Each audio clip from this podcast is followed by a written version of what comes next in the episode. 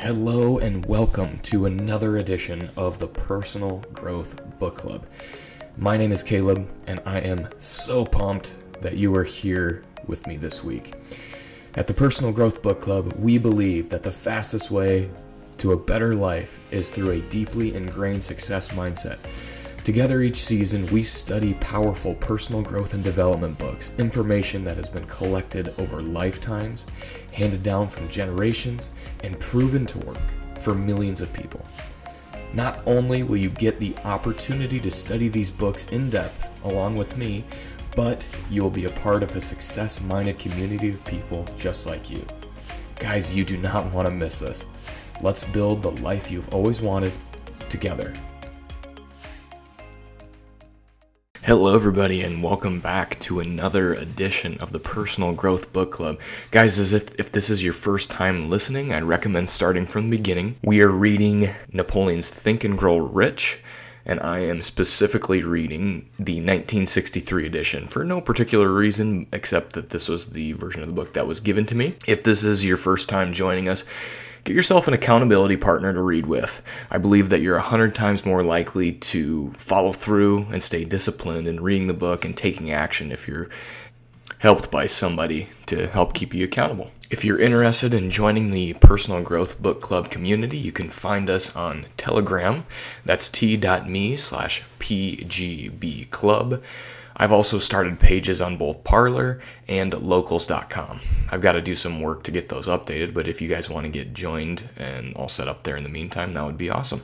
Last week we discussed the chapter on imagination, which is the fifth step toward riches. Now, there are just a couple of action items in this particular chapter, and they actually had to do with rereading and restudying the book. The one was to read the entire book through and then come back to the chapter and then begin at once to put your imagination to work on the building of a plan or plans for the transformation of desire into money. And then the second is kind of similar, but it was after you finish the book, reread it and study it at least two more times. Now, in addition to the action items from last week, we have several action items that have been delegated by both myself and the author and you can find those in the action item spreadsheet. Again, that's in our Telegram group, so that's pretty easy to find there. And this week we are discussing the chapter on organized planning. I'm curious to know what you guys thought of this chapter. First of all, it was pretty long, and there was a lot of content in it. But it seemed a little, to me at least, it seemed a little all over the place. It seemed a little disorganized, ironically.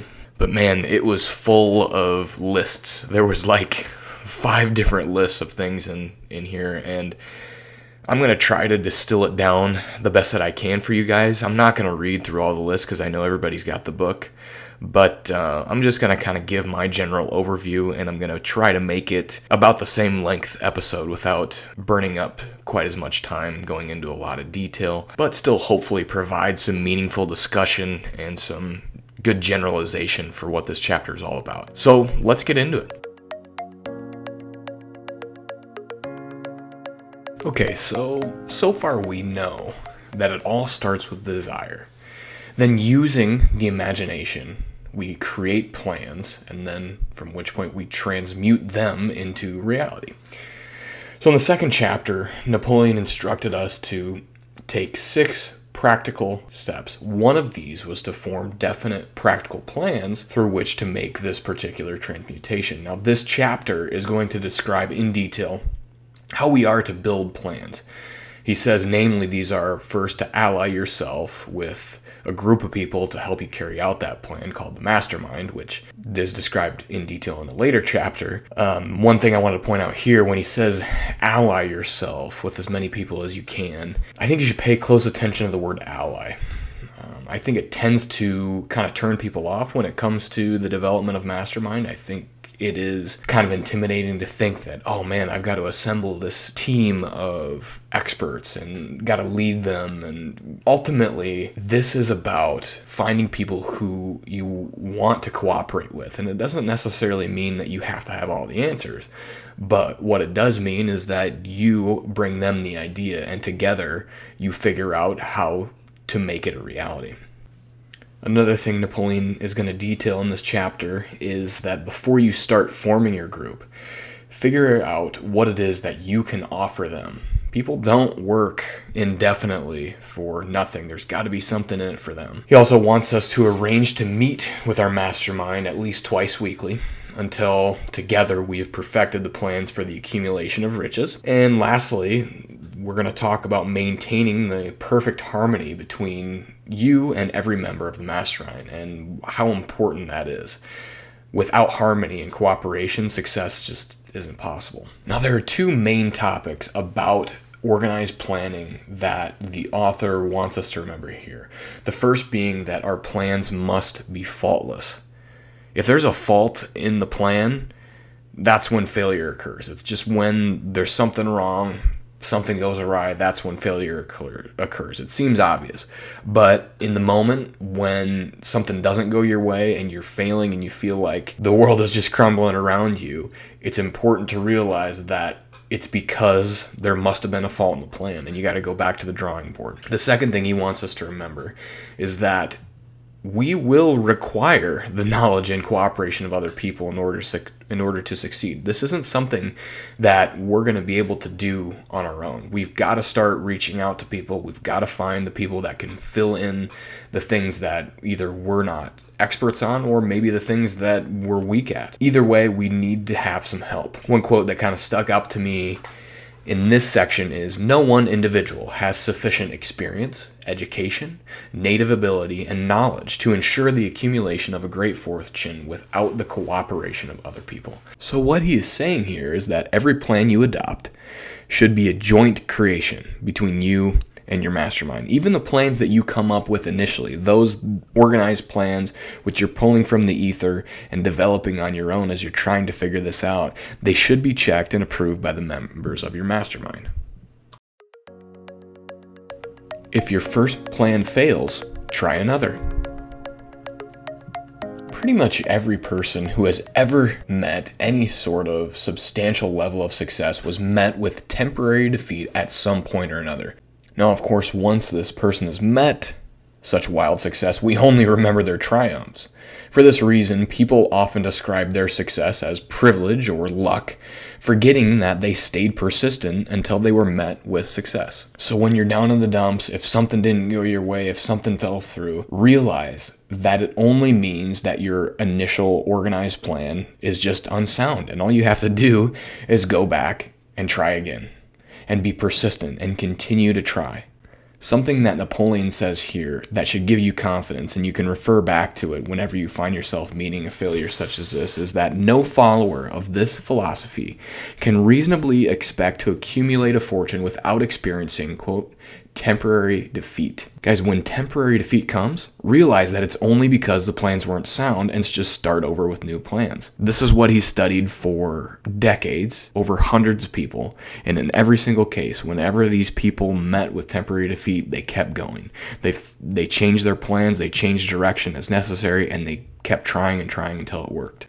To remind yourself of this fact, Napoleon has delegated an action item in this section. He says to write the words, quote, a quitter never wins and a wi- winner never quits, end quote, on a piece of paper an inch high and place it where you will see it every night before you go to bed and every morning before you go to work. This way you have a constant reminder that quitting, giving up is just not an option. Now this mindset also goes for the people of your mastermind. So either you have to pick people who aren't going to give up or you have to convince them that your idea is sound and that there's no way that they're going to give up either. Planning the sale of personal services. You guys are probably noticing this just as much as I am, but this book seems to jump around a lot.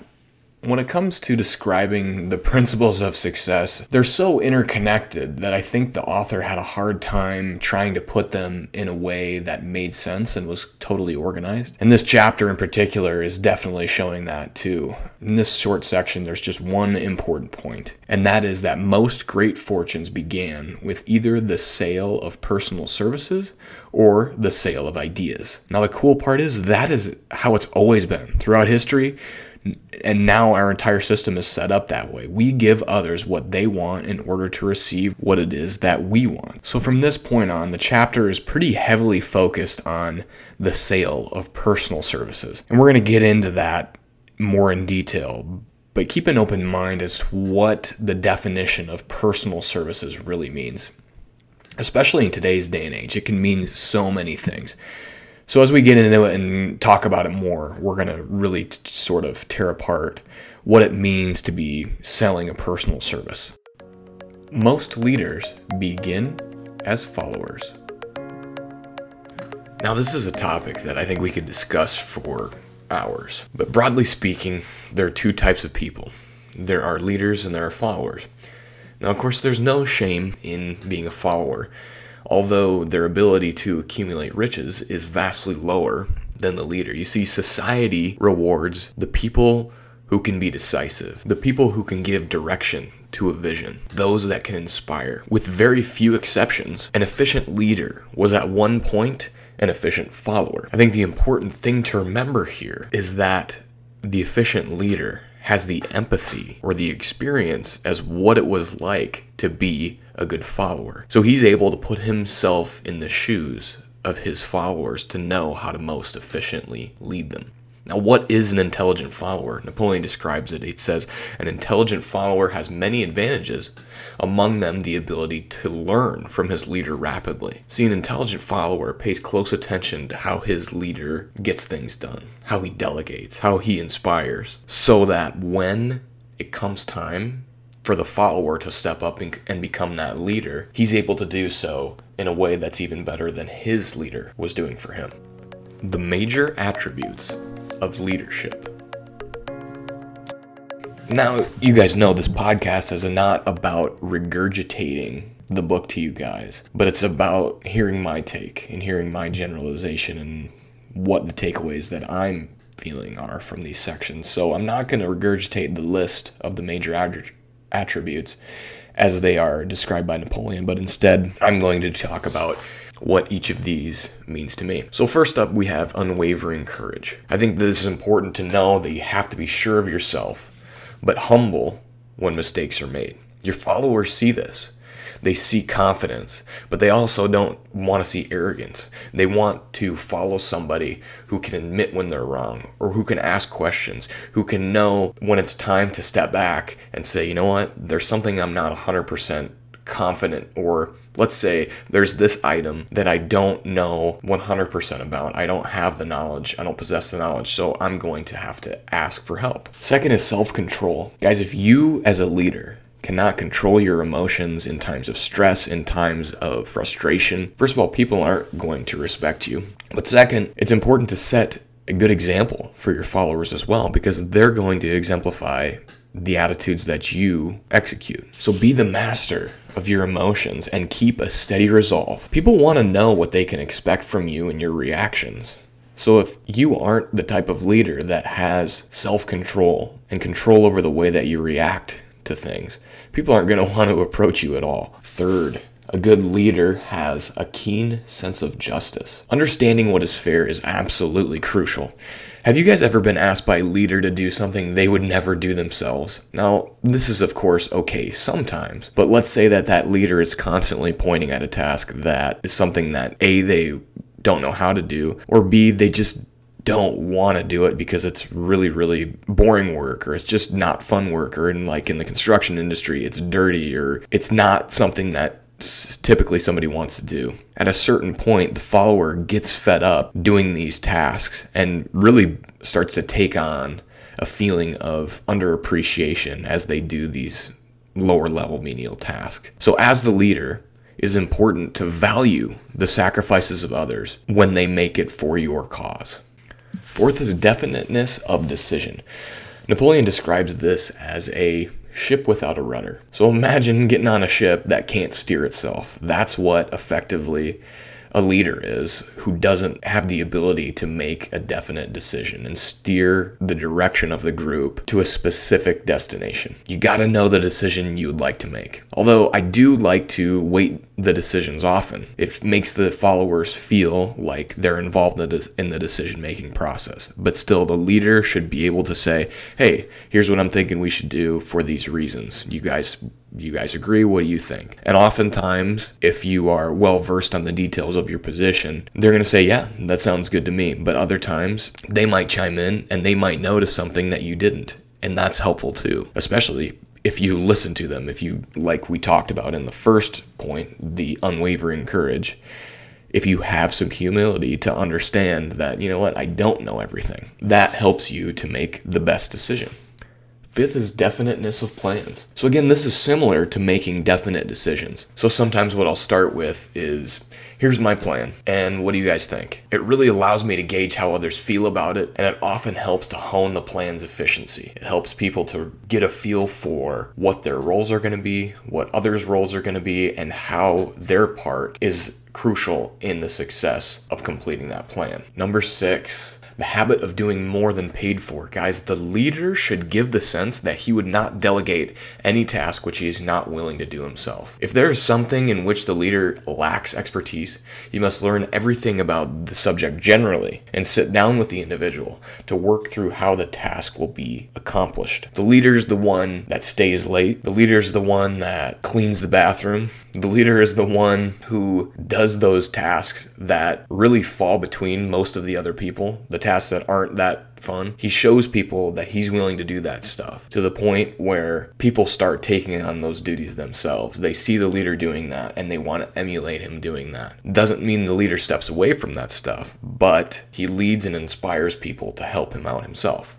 A pleasing personality. Now, this one's kind of subjective because you could try to define what a pleasing personality is, but it can mean a lot of different things to a lot of people. Napoleon says that no slovenly, careless person can become a successful leader. A strong leader must care about everything, from the way he presents himself to the happiness of his followers. When I was reading this, I wrote down a leader is imperfectly striving for perfection. So it means in his effort to become a more effective leader, trying to be the best that he possibly can. He knows that he is imperfect. He has the humility to understand that he's going to make mistakes, and he is transparent about that to his followers. The eighth attribute, sympathy and understanding. A successful leader must understand his followers and their problems. Guys, this is empathy. To be a successful leader, always put yourself in their shoes. How would you react to what you're about to ask them? Are there unique personal things that may affect this person in this particular case? This is where having some strong people skills really comes into effect. Not only does it allow you to help to make your followers happier with the task that they've been given, but it also helps to make your team more efficient. Because if you're delegating things to people that maybe aren't playing to their strengths or it's something that they're not comfortable doing, that person's going to spin their wheels and you might struggle to accomplish something that otherwise would have been much easier to do had you found somebody else to do it for you. Now, this isn't to say that there shouldn't be growth built in. Sometimes when you delegate tasks, the objective is to help that person grow and to help that person learn. But again, this all has to be done with empathy. You have to approach these delegations in a way that says, hey, I want you to take on this task because I believe that you can do this, and I believe that in doing it, you are going to learn something that is going to make you even more valuable to our mission. The ninth attribute is mastery of detail. Now, I'm not naturally a detail oriented person. So this made my heart skip a beat a little bit, but the detail mastery pertains to the leadership position itself, not to the details of its followers. So the leader doesn't micromanage. He doesn't get down into the nitty gritty of all the tiny little things that the followers are paying attention to. As the leader, you need to be able to ask the right questions once you really have a strong grasp of the details of the leadership position, you'll be able to ask these questions. You'll know what the right questions are. Willingness to accept full responsibility. Number 10. As the leader, the buck stops with you. Understand that through proper communication and delegation, almost any mistake may be avoided. So, when they are made, have the humility to take this on and explain what you would do differently next time. I think it also means giving the credit to the right people. You would think, as the leader, this would be some glorious, glamorous position, but it's really not. It's about giving credit to the right people. You're just the organizer, you're the one that delegates and oversees, but the people who are actually making these things happen are your followers. They're the ones listening to your delegations. So you really don't get any credit either. So it's kind of an unforgiving unforgiving job.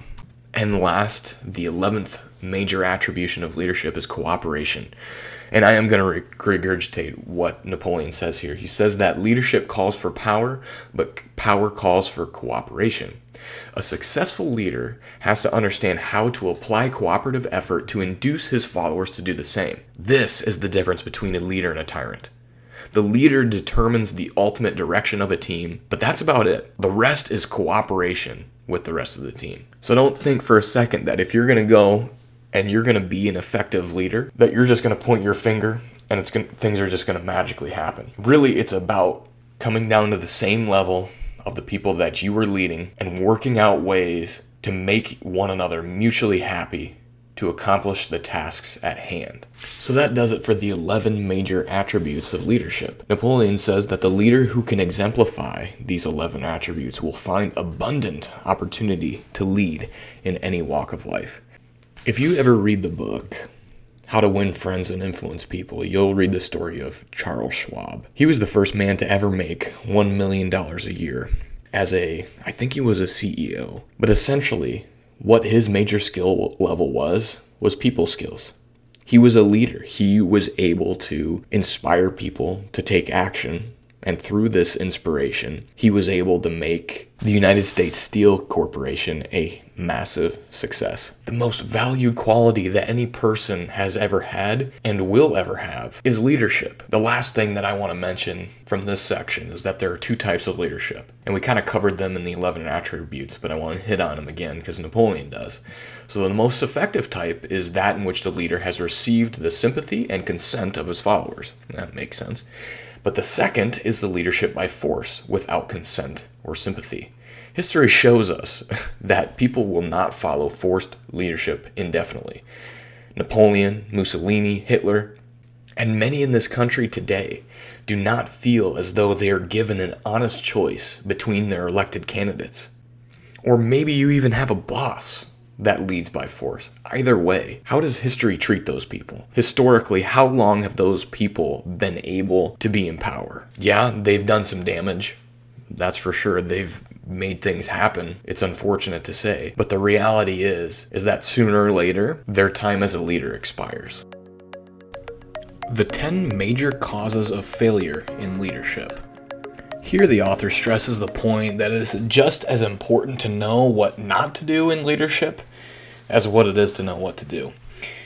So, first, we have the inability to organize details. So, my take on this if there are details which you as the leader are finding to be too much. Teach and delegate to a capable follower.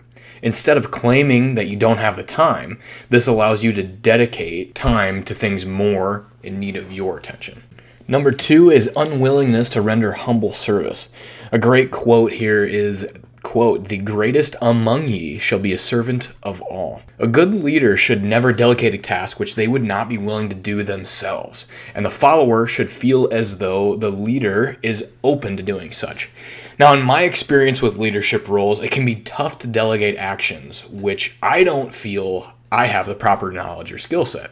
Now, in these particular cases, I have to learn what I can about the subject. I've got to ask the delegate everything about what they will be doing in order to accomplish their task and what challenges that they're going to run into along the way. I'm going to ask them what they need to overcome these challenges. What do we need to prepare them for the task at hand?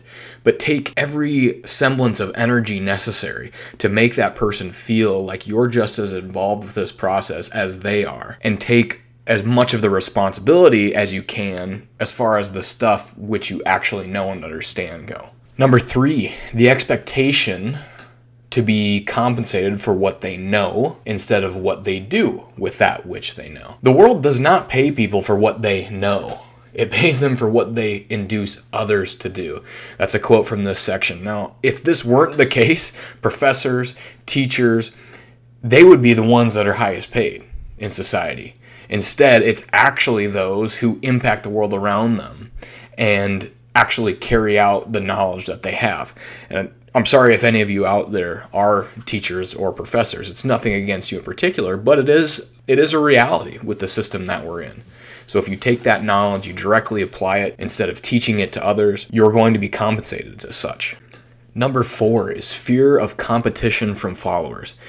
Now, thinking deep about this particular aspect of a failing leader, it really starts to make me think why are you in that leadership role in the first place? If it's to exert your power and authority, fear of competition from followers is for sure going to be a fear. But if it's truly an unadulterated desire to the success of the team in accomplishing the mission, you should really actually be holding the opposite mindset.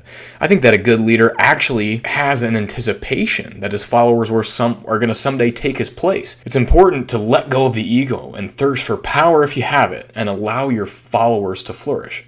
Because flourishing followers means a greater likelihood that you are going to accomplish what you guys are setting out to do. Okay, so with number five, you guys remember how from the last chapter crucial imagination is in forming organized plans. As a leader, you have to understand the detail and the level of work that's going to re- be required from every facet of these organized plans.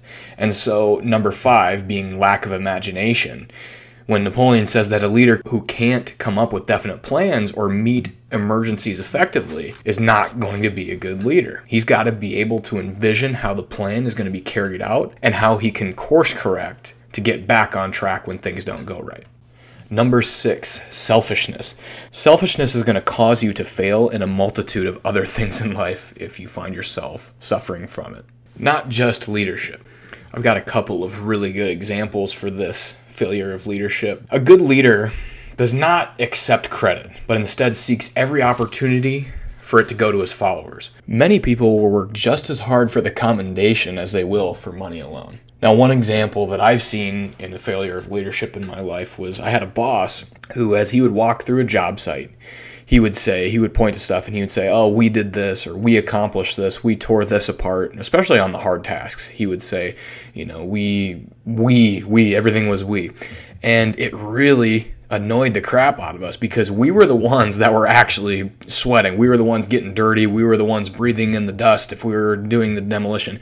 We were the ones who were actually getting it done. So when we hear our leader taking credit for all of this, when actually in reality he was sitting on his phone, you know, sending emails, doing different kinds of work, but still not doing the work that he was taking credit for, it really frustrated us. Now, the second example isn't necessarily about a failure of leadership, but it's about how people will work for commendation versus just pay alone. And that was actually a pretty recent example in my line of work. So we were tearing apart an addition on a house, and it was a relatively small addition.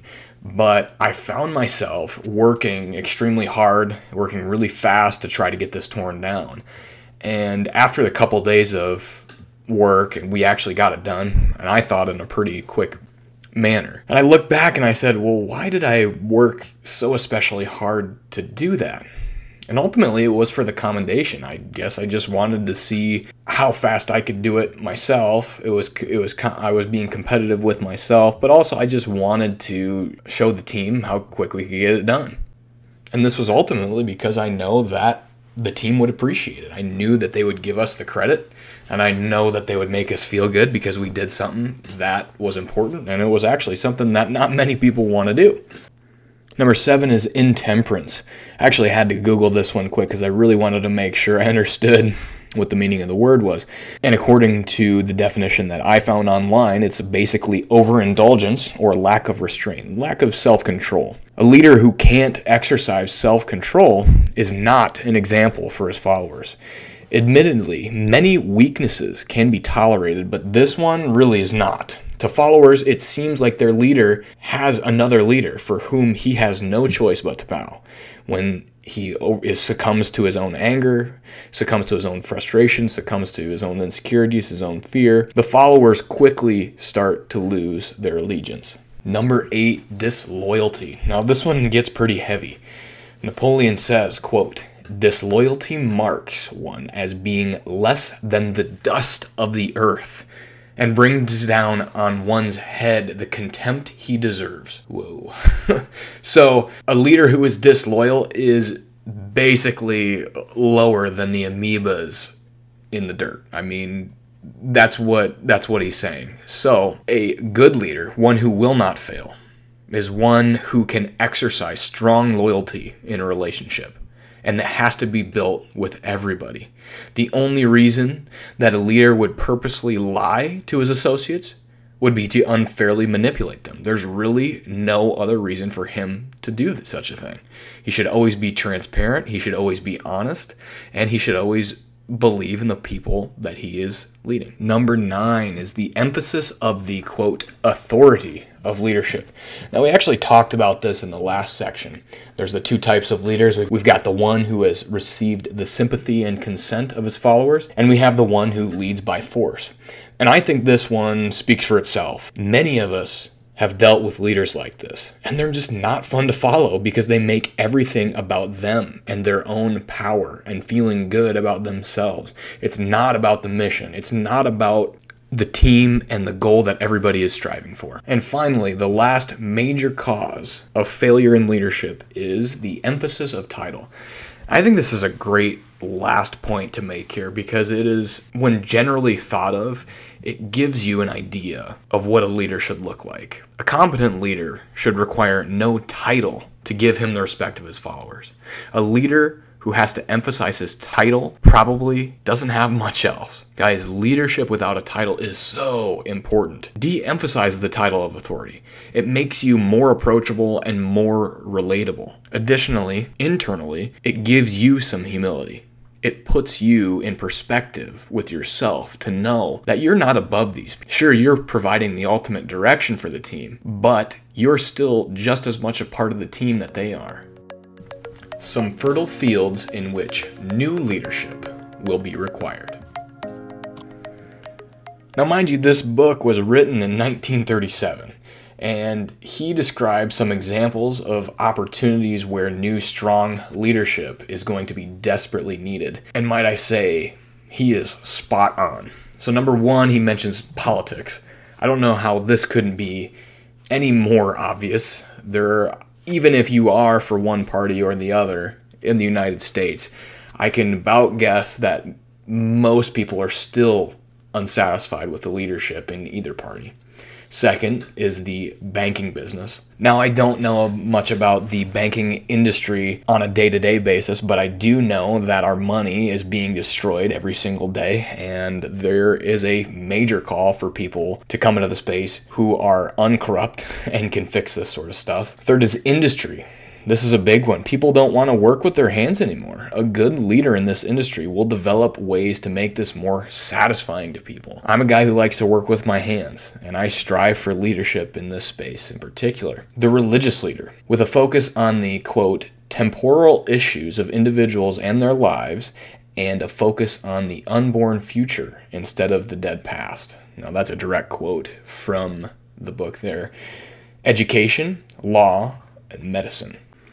Napoleon stresses how a leader in education is going to have to stress the application of knowledge instead of the philosophy. And we're seeing this today with the online courses and how they are directly teaching people how to be successful in their field by not just teaching fundamentals, by teaching them how to use the knowledge that they've acquired as a successful person in their field. And the final industry that he lists here is journalism. And I don't know how any single industry in this list could be any more obvious, especially today. Napoleon points out that the world is changing at a rapid pace. And I mean, this book is written in 1937, so what about today? I would think that if Napoleon were alive today, and there were such a word that was faster than rapid, he would certainly be using it here. It's really cool to see how pretty much every one of these fields is desperately crying out for new leadership. Napoleon made some really accurate predictions here. When and how to apply for a position. So, from this point on, in the rest of the chapter, Napoleon focuses on the marketing of one's personal services.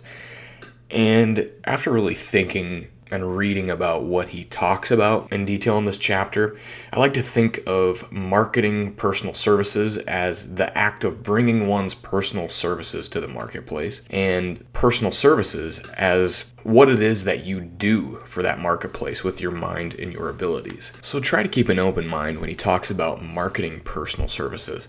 This can be done in many capacities. It can be done in the capacity as an entrepreneur, it can be done in the capacity of an employee. Either way, it's about bringing yourself to the people that need you. So, this particular list is about how to effectively bring buyer and seller together. First on the list is employment bureaus. I would equate this to like a temp agency. Maybe I'm incorrect in what he means by an employment bureau, but I think this is what he's talking about here. I think this method is applicable to pretty much everyone. However, the greater skill level that you have and the more sought after that it is, I think the more luck you're going to have with something like an employment bureau or a headhunter is going to be. But in essence, you're going to somebody who professionally matches an employer and an employee, or buyer and seller, as Napoleon says here. Number two is advertising. Today, of course, we have ways of doing this on the internet. We've got LinkedIn, even Facebook can be used if in the correct way. Maybe posting to the classifieds in the old fashioned way he describes here would stand out too. I have not really tried this the idea here is to publicly post the opening or the search for a job in a place where one party or the other is going to see it. Number three, personal letters of application. This one's kind of interesting. Uh, in the chapter on specialized knowledge, the son of the lady who marketed personal services, she wrote a letter similar to this. In this particular case, he found the company he wanted to work for and described how he could best benefit them by a position he would be essentially creating. Number four is the application through personal acquaintances. When possible, the applicant should try to seek opportunities through mutual acquaintances. This is especially helpful when trying to seek executive level positions. Guys, this is basically networking, and I think this one is really, really crucial in today's day and age when people are constantly reaching out to one another through private messages and filling up each other's inboxes the more that somebody can make themselves known through a personal acquaintance instead of a general reach through the internet, the more that they're likely to be noticed. And I think this has a lot to do with trust because it's so easy for people to reach out to one another, it really tends to saturate the market. And finally, is the application in person. I think this kind of goes hand in hand with the personal letter of application. The idea here is that you just show up at a business or you talk to a person and set up a meeting with them and you say, I've got something that's going to help your business succeed. Or in the case of the employer, he reaches out to the possible employee and he says, We need you on our team. And they discuss how they could best benefit one another through the course of business. Now, in this case, it's important for the potential employee to bring a personal letter of qualification so they can leave behind with that perspective of an employer a detailed account of what it is that they are going to be able to do. Okay. Now remember, this section is not about how to write and submit a resume, which is a lot of what people do in today's day and age, especially if you're a college graduate. The idea is that you go to the school career fair or you go on Indeed or one of these other places and you simply submit a resume. These steps are about connecting in a real way with the employer or the employee. Information supplied as a written brief. This concept is heavily stressed in this section He says that it should be prepared as carefully as a lawyer prepares his case, and that it should be done so with the assistance of an expert, somebody who understands the art and psychology of advertising. Whether merchandise or personal services, all of the following in the list apply. First is education. Briefly and definitely describe the schooling you have and why the specialization in that particular subject. Number two, experience. Describe any previous positions or events which have helped you to hone your skills for the position being applied for. List names and addresses of contacts for previous employers. This is commonly known as your reference sheet. And third, references is to take that one step deeper. He says to reach out to your previous employers, teachers, or influential people and ask them to write a letter speaking favorably in a clear and concise way about your character, about your work ethic, and about your knowledge. Number four is a photograph of yourself. I don't know, this one seems kind of outdated to me, but I will say that online you pretty much have a picture on every one of these networking websites that you have, just in your profile picture. In the brief, Napoleon says to apply for a specific position. Never just apply for just a position. I want to work for you. You want to know exactly the position for which you're applying for and what it is you're going to do for that person in the position. Number six, state your qualifications. Give a full and honest detail as to why you're qualified and well suited for the position you're seeking. This is the most important detail of the brief and will determine more than anything the consideration that you receive. Number seven is to offer to go to work on probation. I think this can be really appealing because it creates essentially a risk free offer for the employer. Offer your services for free for a period of time. It shows that you're confident in your abilities and it's super convincing. Make clear that you're very confident in your ability. Make clear that your confidence that the employer will want to employ you at the end of probation. And lastly, make clear your determination to have the passion for the position for which you're applying. And lastly, make sure you make clear that you have a deep knowledge and understanding of your prospective employer's business. Do sufficient research as to what the company does and the specific needs of that company, especially in the industry as a whole. Describe how your experience and qualification directly applies to what the prospective employer is trying to accomplish for their customer. A great quote in this section is It is not the lawyer who knows the most law, but the one who prepares his case best who wins. Don't worry about making your brief too long. Good employers are seeking the best, so the more information that they can attain, the better. As long as it is clear and concise, they'll keep. Re- I know a lot of times people talk about how employers will throw are quick to throw away resumes if they don't look right. And I believe this does happen in industries. But if you're really trying to find the position of your dreams, if you're really trying to create a strong symbiotic relationship between employer and employee, applying for a position in the non traditional way by submitting a brief like this should be noticed chances are if your resume or the brief that you submit is quickly disregarded, thrown in the trash can, you probably don't want to be working for that company anyway.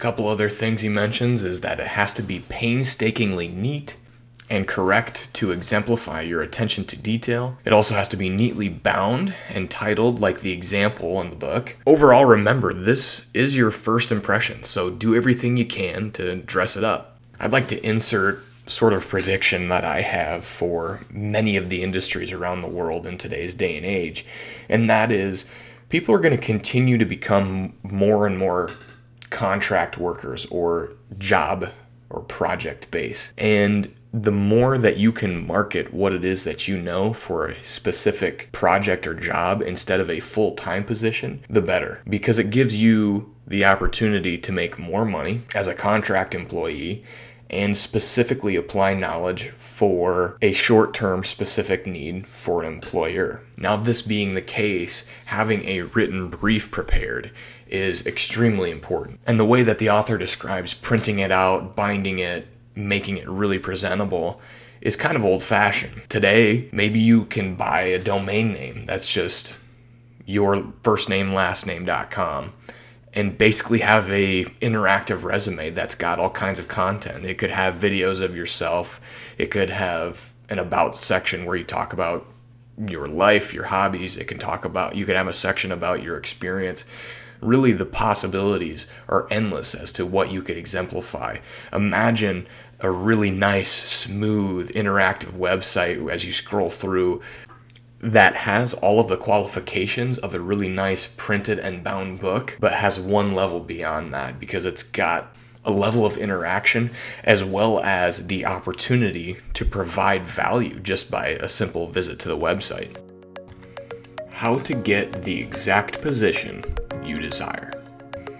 I want to reiterate here that it is first and foremost the most important that you know exactly what it is that you want. And this goes not for just knowing the position that you want, but just what you want your life to look like in general.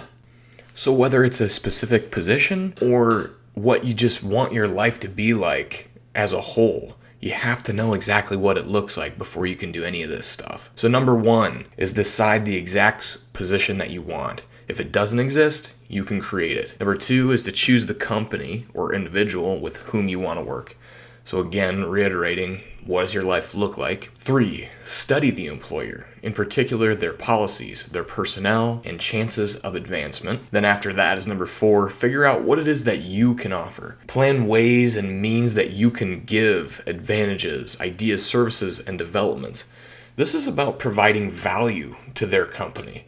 Now, it may require some industry research as to what the industry needs. Let's call this your potential applied capital. Number five is to forget about a job. This is about what you can offer to the company to advance their cause. It's not just an ordinary average position. This is about a relationship. Number six is to get some help. Have somebody, preferably an experienced writer, help you with putting your plan, or your potential applied capital into words for someone at the company to read, i.e., your written brief as described in your in the previous section. And last is to give your plan the prop to the proper person of authority at the company for which you would like to work. So reach out to them. Say, "Hey, I've got I'm interested in working with you and I've got something that I would like you to read. And when you do so, make sure you're providing them with value in some way or another. If you're talking to a manager or a supervisor, maybe try to sneak in a small potential idea or concept that you've been thinking might help their business grow. You could say, I've got a really cool idea about trying to make XYZ more efficient or make something better. I've written it in this brief. So not only does it catch their attention and make them want to read what you wrote in the brief, but it also has given them a little bit of value, something to think on as far as, hey, maybe there's something I can improve here. I also think that what Napoleon is trying to stress here is that if you can avoid just giving it to the hiring manager or maybe somebody in human resources, it'll give you a greater leg up. I love this. Napoleon says that the simple fact is that every company has room for the man who has a definite plan of action. Guys, if you know what you can do and you know how you can apply it to make yourself and that company succeed, any company has room for you. And finally, I have a couple points written down in this section. The top one being you can even do this as a gig worker. If you want to consult on a specific topic or just do a bunch of miscellaneous jobs for various companies, the opportunities are endless here in the information age. Next, and I think one of the more important points here is to have some empathy. Put yourself in the employer's shoes. How can you put a plan in their hands that seems no risk, but yet a net benefit to them? What is it that they need to succeed? What might they be struggling with? And finally, remember you don't have to start at the bottom. If you're able to put a plan of action in somebody's hands that isn't for an entry level position, it's much more likely to get noticed than if it if it were otherwise. The new way of marketing services. Now remember to think of marketing personal services as bringing your abilities to the marketplace. and a personal service as what you do for that marketplace with your mind and your abilities. Now, the old fashioned relationship between the employer and employee is a constant negotiation between employer and employee. All the while, the customer is getting left stranded. The coal industry and their workers drove up the cost of energy so much that it paved the way for oil. The author also covers the story of the gas meter reader barging into the house, being rude to the people that live there. This became such a liability to the gas companies that they were forced to hire people who could be happy, thus making their customers happier, more welcoming, and more open to communication. If you're worried about job security, employers are going to do just about anything to keep an employee who has struck a strong, symbiotic relationship between themselves and their customers. He says, quote, "We are where we are because of our own conduct. Now, this is referring to the businesses and their relationships with the public they serve. The same is true for us as individuals. Our thoughts and our actions form the reality of around us, as we've discussed many times before. What is your QQS rating? Here, the QQS rating means quality, quantity, and spirit. And we are to use it to market our personal services effectively. What it basically means is a permanent market. People who keep buying from you at a satisfactory price, a price that's fair to both the public and yourself, under pleasant conditions. You are not suffering or sacrificing to do it. I have a little equation written here. The perfect salesmanship of service equals quality plus quantity sold in a spirit of cooperation. So, what is quality? Quality is the performance of every detail in connection with your position in the most efficient manner possible and with the objective of greater efficiency always in mind. Quantity is the habit, underlying habit, of rendering all of the service of which you are capable at all times with the purpose of increasing the amount of service rendered as greater skill is developed through practice and experience. Basically, it's helping as many people as you can while trying to become so good at it that you can help more people. Third, what is spirit? It is essentially agreeable, harmonious conduct with peers and customers so as to induce as much cooperation as possible. Spirit is so important here, okay? Andrew Carnegie, as an example, he required that all of his employees had a spirit of harmony and cooperation. If they didn't, they didn't work for him for long. Spirit can also make up for other deficiencies. If one has a personality which pleases, it can often make up for times when one may fall short in quantity and quality. Napoleon says that this is the main determining factor of the price that you can charge and the duration for which your personal services may be employed. The capital value of your services. It is pointed out here that the person who earns a living by selling their personal services as an individual or employee is no different than a merchant selling a specific product. Now, because this is true, they are therefore required to be held to the same standards as the merchant. In the end, what you do with your mind determines your capital value. What you do with your mind is better than commodities. It can't be depreciated by depressions, it can't be stolen or spent. Turning the potential of the mind is what makes the mind the most valuable commodity. The 31 major causes of failure. All right, so we're going to get into a pretty long list here, and I'm going to do my best to not just regurgitate but instead to give my take on all of these individual points of failure. If you guys have some different ideas or insights, be sure to put them in our Telegram group. The first is the only single cause of failure which may not be easily corrected by any individual on their own, and it is unfavorable hereditary background. Napoleon says that there is but little one can do for a natural lack of brain power, but it is easily overcome with the help of a mastermind, with the help of reaching out to more people. That's what a mastermind really is. Number two, remember how I talked about earlier how it is so important to know exactly what it is you want? Well, number two here is a lack of well defined purpose in life. There is no hope for someone without a definite major purpose or goal. 98% of people who failed that the author studied were missing this important part. Third is the lack of ambition to aim above mediocrity. You have to want better for yourself. You have to want better for your life. You got to be passionate about growing in life, and you can't be indifferent. Are you willing to pay the price to do so? Fourth is insufficient education. Now be sure to go back and look at the chapter on specialized knowledge if you find that this is something that's affecting you. And what it says in that chapter is that any person who is educated has learned to get whatever he or she wants without violating the rights of others. Education is not knowledge, but the application of that knowledge. Knowledge persistently and efficiently applied. It's what you do with what you know. Fifth, the lack of self discipline. Self mastery is the hardest challenge you will ever tackle, okay?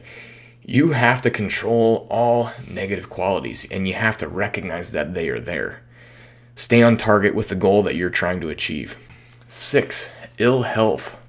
Many of the causes of ill health are subject to mastery and control, and the author describes some of the most common ill health habits. One, not eating healthy foods. Two, negative thought. Again, Pay attention to what you're thinking about. Number three, wrong use of or overindulgence in sex. Fourth, lack of proper exercise. Of course, this one is pretty stressed and obvious today. And lastly, is the lack of fresh air due, due to improper breathing. I thought that this one was pretty interesting, but you can improve your health by simply sitting for five minutes and just focusing on slow, deep breaths. It can do wonders for your clarity of mind and just making you feel better. Number seven, unfavorable environmental influences as a child. Some people make the wrong friends and the wrong choices because of it. I love the quote here As a twig is bent, so must the tree go. Are there people and events that influence you in childhood that, quote, bent you? Number eight is procrastination. I think we could probably all agree that this is one of the most common, if not the most common. Many people are just waiting for the right time. The fact is, the time will never be just right. It just doesn't exist. That's a fallacy. So start where you stand and use the tools that you have. And as you go along, you're going to be- develop better tools. Number nine, lack of persistence. Guys, I don't think this one can be stressed enough of all of the personal growth books, of all of the teachers, gurus, successful people who ever talk about what brought them to success, it's about never giving up. You see, most of us are great starters, but poor finishers. Failure cannot cope with persistence. Do not quit ever. Number 10, a negative personality. This one should seem pretty obvious, but you're not going to be able to succeed unless you can get along with other people. And what does it mean to get along with other people? It's cooperation. Cooperation is required to succeed. One cannot induce cooperation unless they have a positive, harmonious personality. Number 11, lack of controlled sexual urge. Now, there's actually an entire chapter dedicated to sexual energy and transmutation of sexual energy.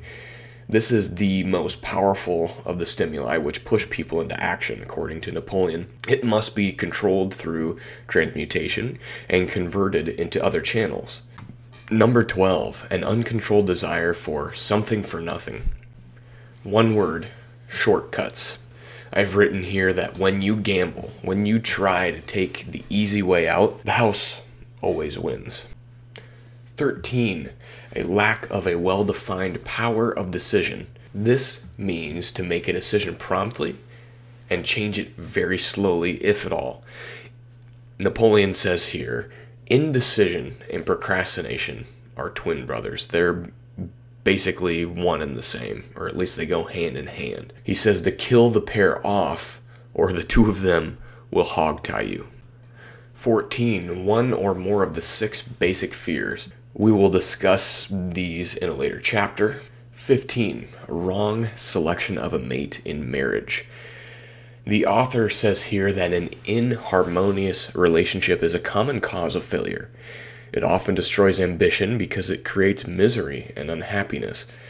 And if you can't be happy, it's incredibly difficult to keep your ultimate goals and your definite major purpose in focus. I believe many times an inharmonious marriage can be brought into harmony.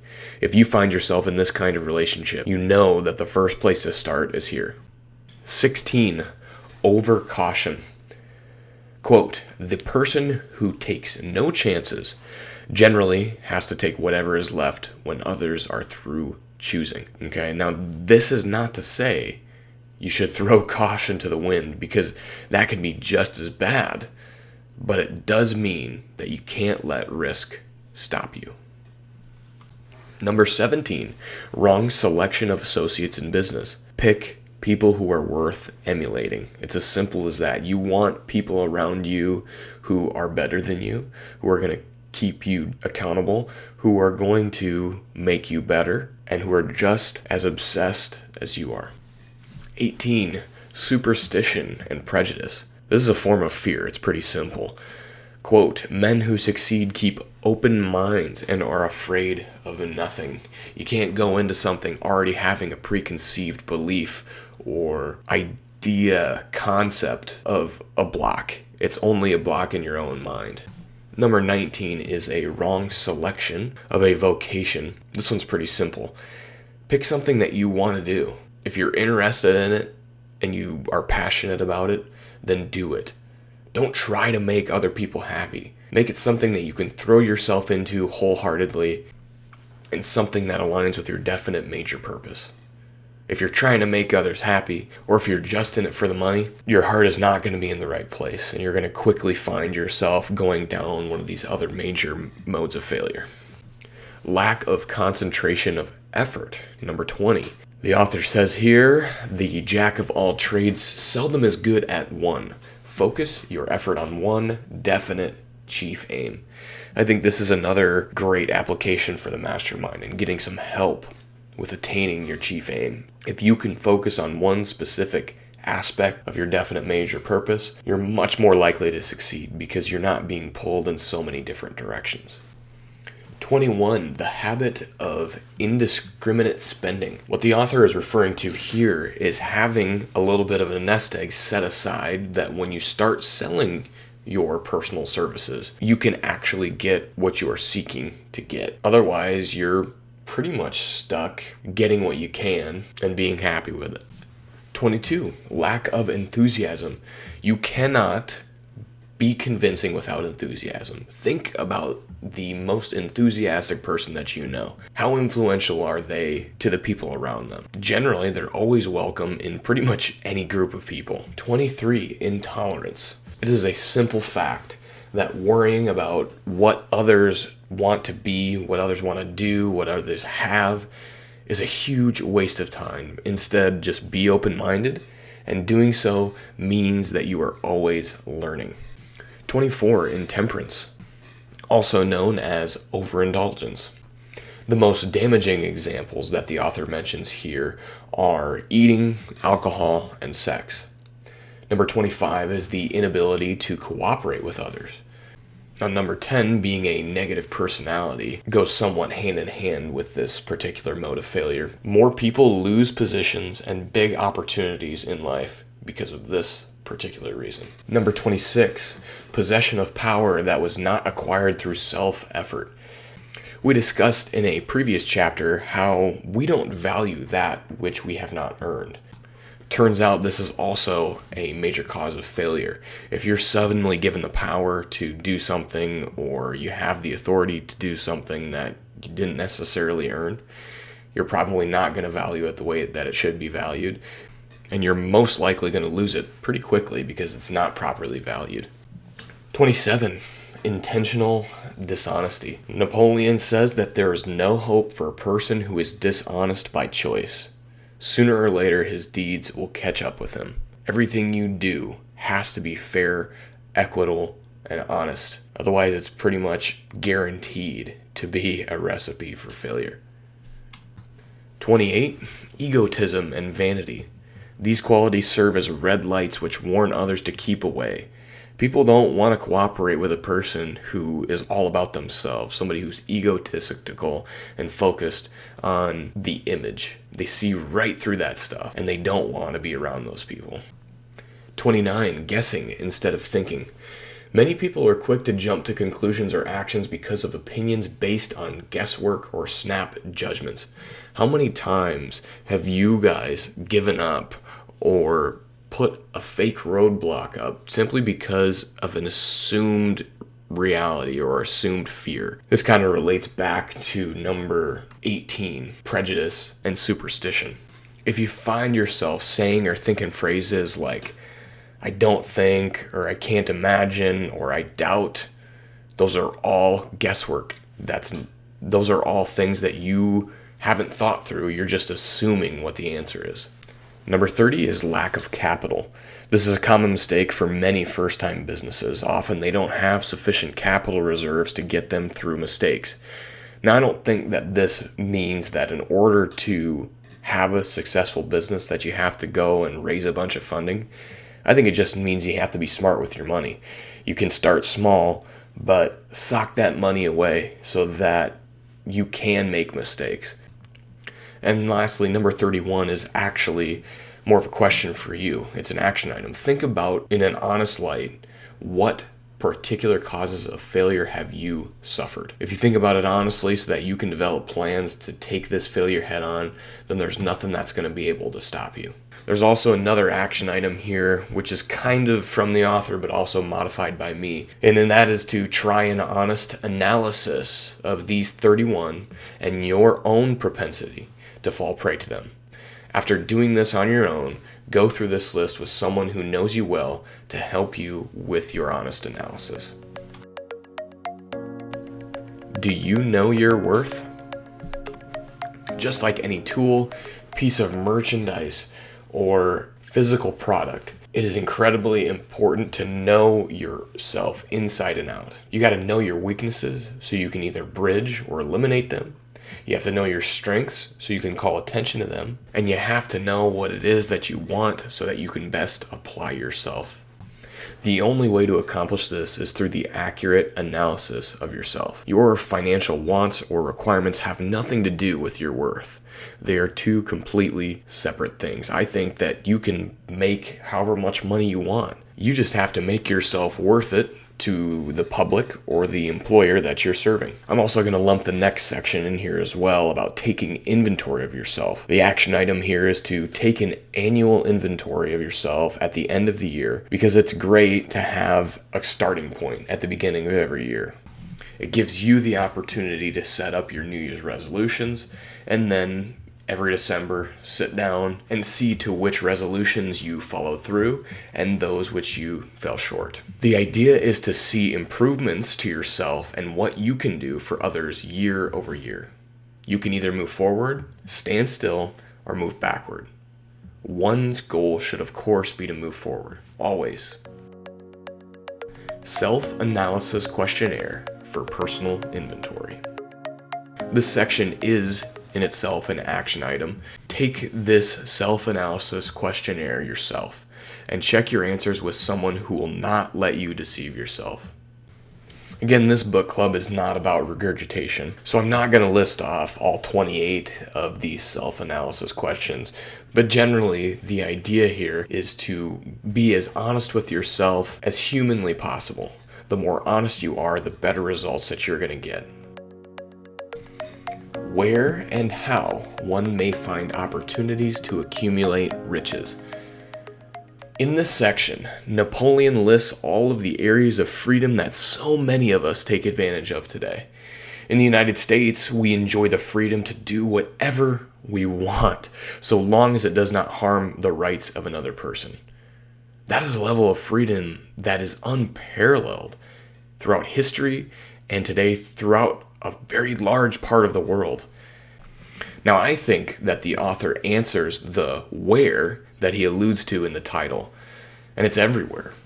everywhere. And now those opportunities can be found thousands of miles away from across the globe. I think that the how, although he does not outrightly define it in black and white, is having the gratitude, the appreciation, and the perspective that opportunity is literally everywhere. You just have to start looking for it. You have to have the positive mindset to believe that opportunity and abundance will flow to you. You just have to be open to it. And once again, if you know what it is you want, once you've determined your definite major purpose, you'll be able to find those opportunities. The miracle that has provided these blessings. The name of the thing that gives freedom to mankind is capital and it consists not alone of money, but more particularly, capital can be defined as groups of people who plan ways and means of using money efficiently for the good of the public and profitably to themselves. It's about serving other people to get the freedom and the power to do what you want in return. I mean, what better system can you possibly have? There are people who blaze trails and contribute the most to progress of society. They're the brains of civilization. They're the people of ability. Now, money without brains is very dangerous. It's just the medium through which we trade our time, which has been converted into value. So remember, at the basis of all of this is time. It's what you do with your time and how you convert it into value. I love the breakfast example in this section. He describes what would be required to travel the world to collect a typical breakfast for a New York family.